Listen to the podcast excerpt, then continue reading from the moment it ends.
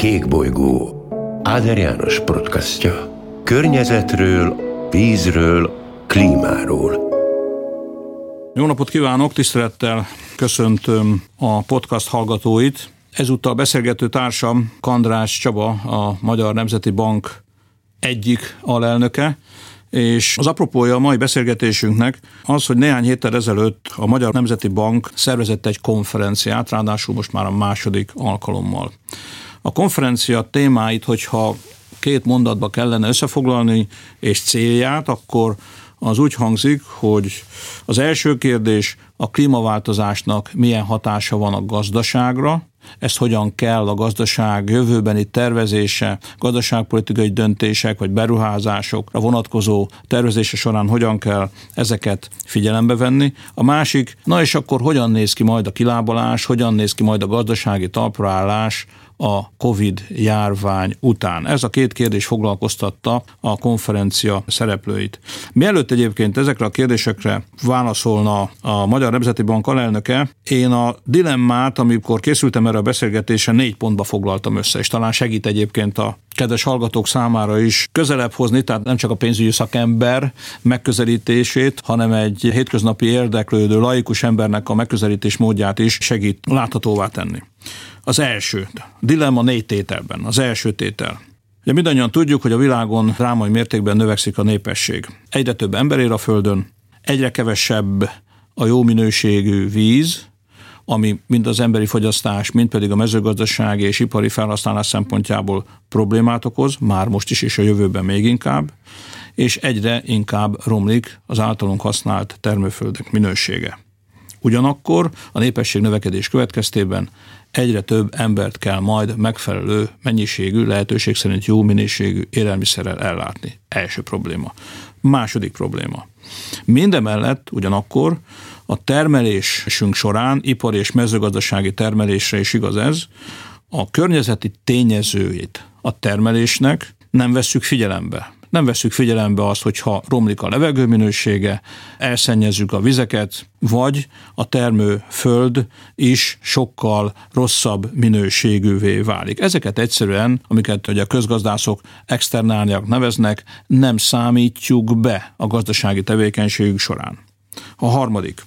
Kialakítottunk egy dobdel kultúrát, ez alatt azt értem, hogy a, egyre általánosabb ma már a világon termelt ki, gyártsd le, rövid ideig használd, dobd el. És lehetőség szerint ezt a ciklust minél gyorsabbá tedd, minél jobban pörgest fel, és akkor majd nőni fog a gazdaság.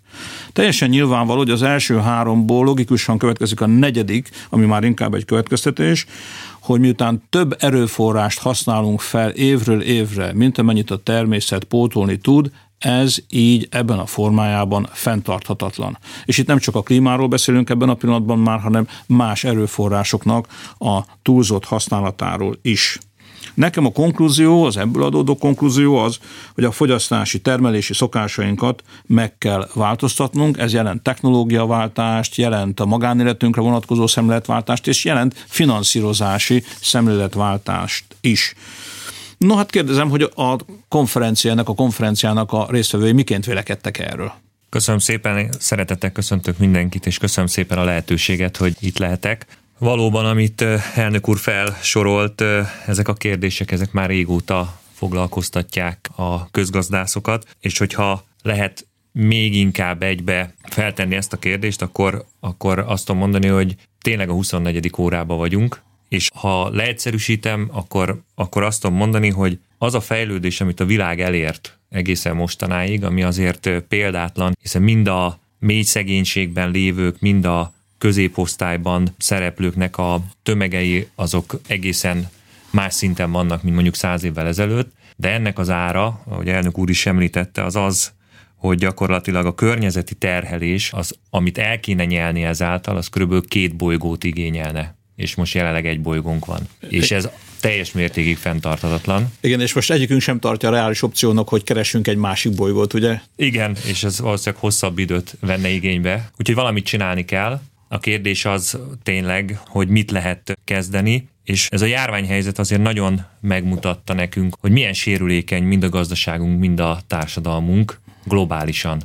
Tehát gyakorlatilag egyik napról a másikra állt le az élet, és ezzel foglalkozni kell, és talán ezáltal jobban megérti mindenki, hogyha itt az a klímakatasztrófa, amit sokan vizionálnak, ha csak egy eleme tényleg valósággá válik, és felgyorsul, akkor milyen gyorsan tud hatni mind a globális gazdaságra, mind a hétköznapunkra.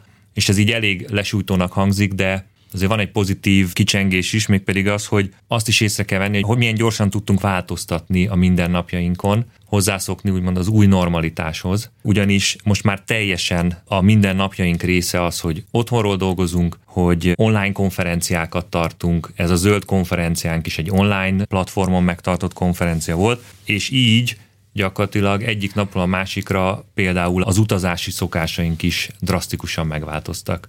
És a, a konferencia az pont ezt a kérdést járta körbe, hogy mik a jó válaszok. És az egyik jó válasz a konferencia részvevői szerint az az, hogy ha ezt a változást nem csak elszenvedjük, hanem megpróbáljuk irányítani is, és ennek az egyik jó módja lehet az, hogyha a zöld gondolatokat minél inkább beépítjük az új irányba, gyakorlatilag a, a fejlődésünknek az új irányába. És itt egészen konkrétan megjelentek ötletek, például a WWF-nek nemzetközi elnöke, ő konkrétan felvázolt egy öt kilábalási stratégiát, és az öt pont az ő meglátása szerint egyrészt az energiarendszereknek a reformját jelenti, az élelmezési rendszereknek az átalakítását, a vállalati beszámolók kiterjesztését a fenntarthatósági szempontokra, a pénzügyi rendszer bevonását, valamint a fogyasztói szemléletváltást. Az ő meglátása szerint ez egy olyan öt alapvető kérdéskör, amivel ha foglalkozunk, akkor megtaláljuk a, a kiutat és a jövőt. Ugye itt felmerül persze a kérdés, hogy kifizeti a költségeket. A múlt heti vendégem Bartos Gábor volt, és bele is beszélgettünk itt a kínai átalakulás kapcsán arról, hogy na és akkor ez mibe fog kerülni.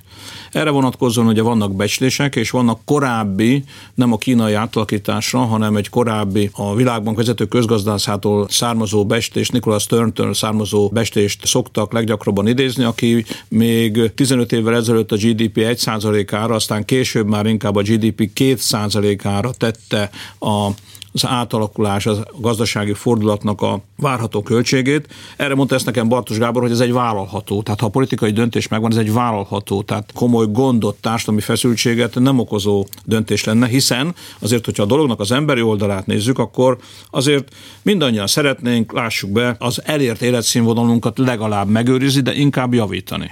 Nem szeretnénk ugye az átalakítás következtében több adót fizetni mert nem szeretnénk, és ugyanakkor azt szeretnénk, hogy persze történjen meg a kedvező gazdasági fordulat, álljunk át egy fenntartható gazdaságra, gazdaságpolitikára, de az lehetőség szerint, személy szerint nekünk, a családunknak a legkevésbé fájjon. Most ehhez kell megtalálni azt gondolom azt a megoldást politikusoknak és gazdasági vezetőknek és a finanszírozó bankoknak, ami ezeket a szempontokat, hogy a gazdaság átállítása is megtörténjen. Nyilvánvalóan ennek a költségét társadalmi költségként kell majd elkönyvelnünk, mert nem tudjuk másként. Ez csak egy cég, csak egy személy, csak egy közösség nem fogja tudni kifizetni, de hogy a lehető legkisebb fájdalommal, Sőt, lehet azt mondani, Bartos Gábor ebből a szempontból a múlt héten viszonylag optimista volt, hogy előnyünkre fordítva ebből esetleg hasznot remélve, és a technológia váltás és annak finanszírozása révén tulajdonképpen nem vesztesként, hanem győztesként jöhetünk ki ebből a mostani dilemmából. Hogy látja ezt? Igen, ahogy kezdtük a beszélgetésünket, ugye megállapítottuk, hogy jelenleg fenntartató módon növekszik a világ, és ez előbb-utóbb viszájára fog fordulni. Fentarthatatlan, bocsánat. Fentarthatatlan, igen, így jó van. lenne, ha fenntartható lenne jó, már, de fenntarthatatlan. Az a cél, Jelenleg hogy, fenntarthatatlan. Így van, az a cél, hogy fenntartható legyen, tehát fenntarthatatlan módon növekszik a világ, és ennek a lenyomatai például a világjárvány, és még reméljük, hogy nem lesz más, de fennáll a veszélye, hogy a globális felmelegedéstől kezdve aszályok, árvizek, bármi olyan dolog még megjelenhet, ami, ami ezt csak erősíti, és hogy kellene valamilyen változtatás. Ha ezt így finanszírozzuk, azt egyre többen látják, hogy a jelenlegi finanszírozási rendszer az előbb-utóbb ezáltal sérülhet, hiszen hogyha érkezik egy globális járvány, akkor, akkor azok a befektetések, amik klasszikus módon születtek meg, azok egyszer nem fognak megtérülni, és veszteséget fog elviselni a világ. Tehát a finanszírozási oldalnak is szüksége, vagy a finanszírozási oldalnak is változnia szükséges ahhoz, hogy megtérülő beruházások legyenek globális szinten. És ebből én sokkal inkább azt emelném ki, hogy a finanszírozóknak is, és egyre többen látják ezt, lehetőséget kell látni a fenntarthatóságban, nem pedig egy hátrányt, hiszen a globális GDP-nek a 2%-a, de azt mondom még az 1%-a is egy óriási üzleti lehetőség. Óriási üzleti lehetőség a piac számára is, tehát hogyha megtaláljuk azokat a beruházásokat, amivel tudunk segíteni a klímán fenntarthatóvá tudjuk tenni a hétköznapjainkat, akkor az egy üzleti lehetőség a finanszírozók számára is, megtérüléssel jár, és át tudjuk fordítani a gazdaságot egy olyan irányba, hogy mindenki megtalálja a számításait. Hadd vessek közben megint valamit. Hogy hallgatom önt, William Nordhausnak a gondolata jutott eszembe, aki ugye amikor a közgazdasági Nobel-díjat megkapta, a Nobel-díj átvételekor a következőket mondta hogyha a gazdálkodásunknak a úgynevezett külső környezeti költségeit, externáliáknak nevezte ezeket, nem számítjuk be, folytatta tovább a gondolatot, nullára árazzuk, akkor ezért társadalmi szinten fogunk később jóval nagyobb árat fizetni. Azaz, ha lefordítom mondjuk a egyszerűbb nyelvre, akkor ez azt jelenti számomra, hogy a megelőzés, ami egyébként egy nagy bölcsesség, jogászok is ezt gondolják, az orvosok is ezt gondolják, a társadalomtudósok is ezt gondolják, hogy a megelőzés mindig olcsóbb mint a, utána a károknak az elhárítása. És akkor az előbbi, a, hogy a be kell változtatni a finanszírozási gyakorlatot. Rendben van, de nem kellene megváltoztatnunk a szabályozási gyakorlatunkat, és néhány szabályt, néhány rossz szabályt, akár pénzügyi szabályt is nem kellene egyébként kiktatnunk a rendszerből. Mondok erre két példát, hogy ne legyen ennyire homályos. Az egyik. Ma a fosszilis energia termelésének és felhasználásának a támogatása a világon 420 milliárd dollárnyi támogatást kap. 420 milliárdot. A megújuló energia támogatására mindössze 120 milliárd dollárt fordítunk a világon. A különbség 300 milliárd dollár. Tehát ma még mindig, miközben elköteleztük magunkat Párizsban, miközben világosak a céljaink, miközben világosan látjuk, hogy nagy bajba kerülünk, hogyha ezen az úton megyünk tovább, és ez az út ez nem fenntartható, a közben még mindig 300 milliárd dollárral többet költünk a saját életünket hosszú távon megnehezítő ipari technológiára, mint arra, amelyik egyébként nekünk megoldást jelenthet a problémából való kilábalásra. Ez az egyik. A másik, ez egy új példa, megosztom a hallgatókkal, mert szerintem, ahogy engem melbe vágott, valószínűleg nekik is, hát ha nem is sokkoló, de rendkívül érdekes lesz. Ugye mindannyian tudunk a pálmaolajról, a pálmaolajat rendkívül sokféle módon használják, élelmiszeriparban, kozmetikaiparban és a benzingyártásban is. A pálmaolaj ültetvények felét olyan helyre telepítik, majd közel felét, ahol korábban esőerdő volt. Tehát kivágják az esőerdőt. Első probléma. Utána megtermelik a pálmaolajat, majd nyilván hosszú szállítási útvonalon, nem kevés költséggel elszállítják Európába, egészen pontosan három országba, Spanyolországba, Hollandiába és Olaszországba. Ott a pálmaolajat bekeverik a dízelüzemanyagba, ezáltal egyébként úgymond bio, tehát zöldítik a dízelüzemanyagot, ezáltal az égés termék kibocsátásánál úgy számolnak, mintha ez nem növelné egyébként a széndiokszid kibocsátást, és ennek következtében, ami szerintem egy, ha azt mondom, hogy rossz gyakorlat, akkor nagyon udvariasan fogalmaztam, ennek következtében lényegében fenntartunk egy fenntarthatatlan és a saját későbbi problémáinkat csak növelő gyakorlatot. Nevezhetném ezt struszpolitikának, homokba dugjuk a fejünket, nevezhetjük önbecsapásnak, de hogy az ilyen típusú szabályozókon változtatni kellene, az számomra nem kérdés. Hogy látja ezt? Ez egy nagyon komplex kérdéskör, és csak egyet tudok érteni azzal, hogy mozdulnia kell mind a szabályozóknak, mind a szabályozottaknak, hogy tényleges eredményeket érjünk el. Ugye szerintem az első fontos kérdéskör az a fejeknek az átállítása. Mert, hogy egy konkrét példát mondjak, a pénzügyi világban Elég is. szerintem, hogy a szemléletet váltunk, a fejünket állítsuk át, csak, az, a, csak, a, csak a szemléletünket változtassuk igen. meg.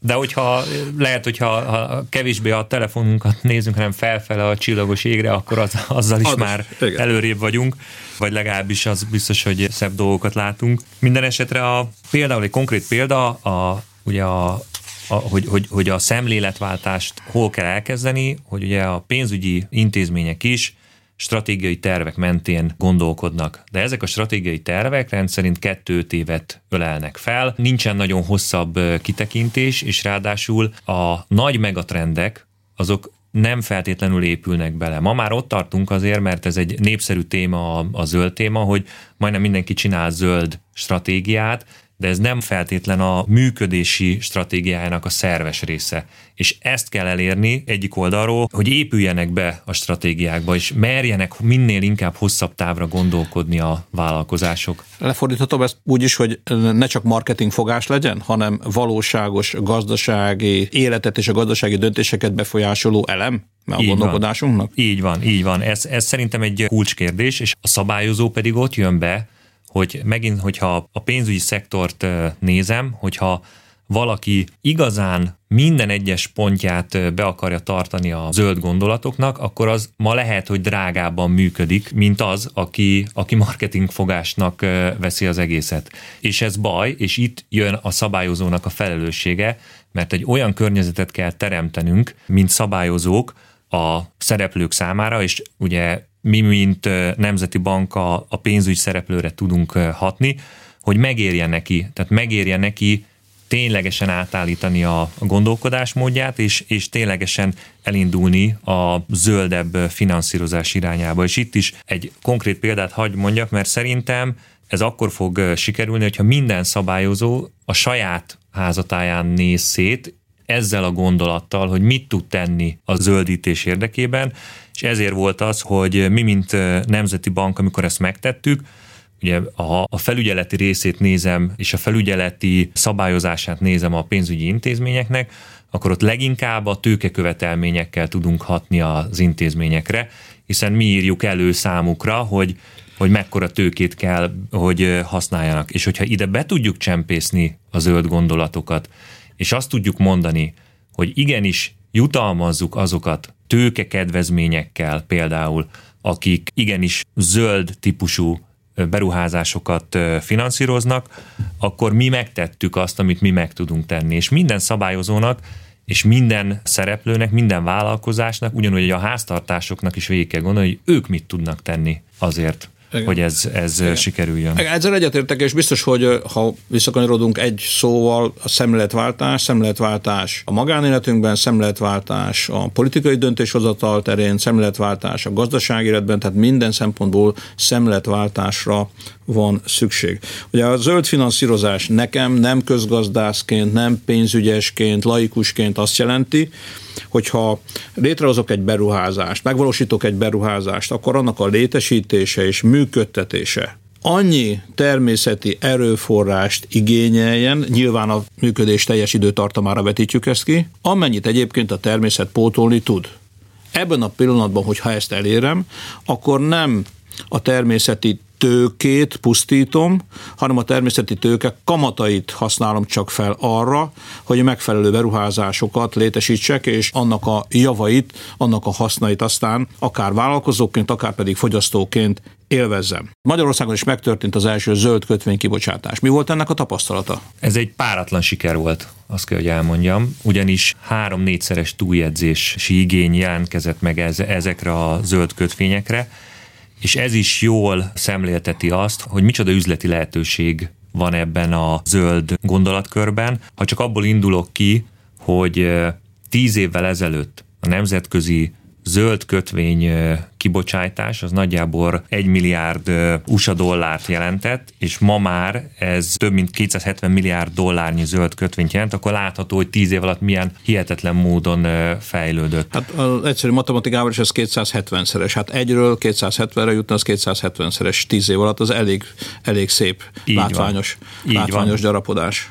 Pontosan, tehát hogy, hogy igenis van ebbe lehetőség, van tere annak, hogy ez a gondolatkör ez elterjedjen, Tehát még egyszer páratlan nagy siker volt, és azt gondolom, hogy, hogy az egy dolog, hogy olcsón lehet forrást bevonni így, vagy olcsóbban. Másik oldalról szerintem egy nagyon jó üzenetet közvetít, hogy egy ország igenis, amikor finanszírozást keres, akkor odafigyel arra, hogy ez a finanszírozás, ez milyen irányba menjen. Szerintem ez egy jó üzenet mindenki számára. Szóval összefoglalva egy, egy páratlan siker volt, és reményeim szerint minél több pénzügyi piacon meg tud jelenni, minél több zöld gondolat, hiszen ahogy beszéltük, akkor nagyon sokat tudunk tenni a bolygónkért. Igen, de ha jól értem, akkor ez például ez egy jó próba volt, és segíthet nekünk abban, hogyha megszületik majd a megállapodás az Európai Unión belül, és ugye ott egy jelentős összeget különítenek el az úgynevezett Green Deal, tehát a zöld terv keretében arra,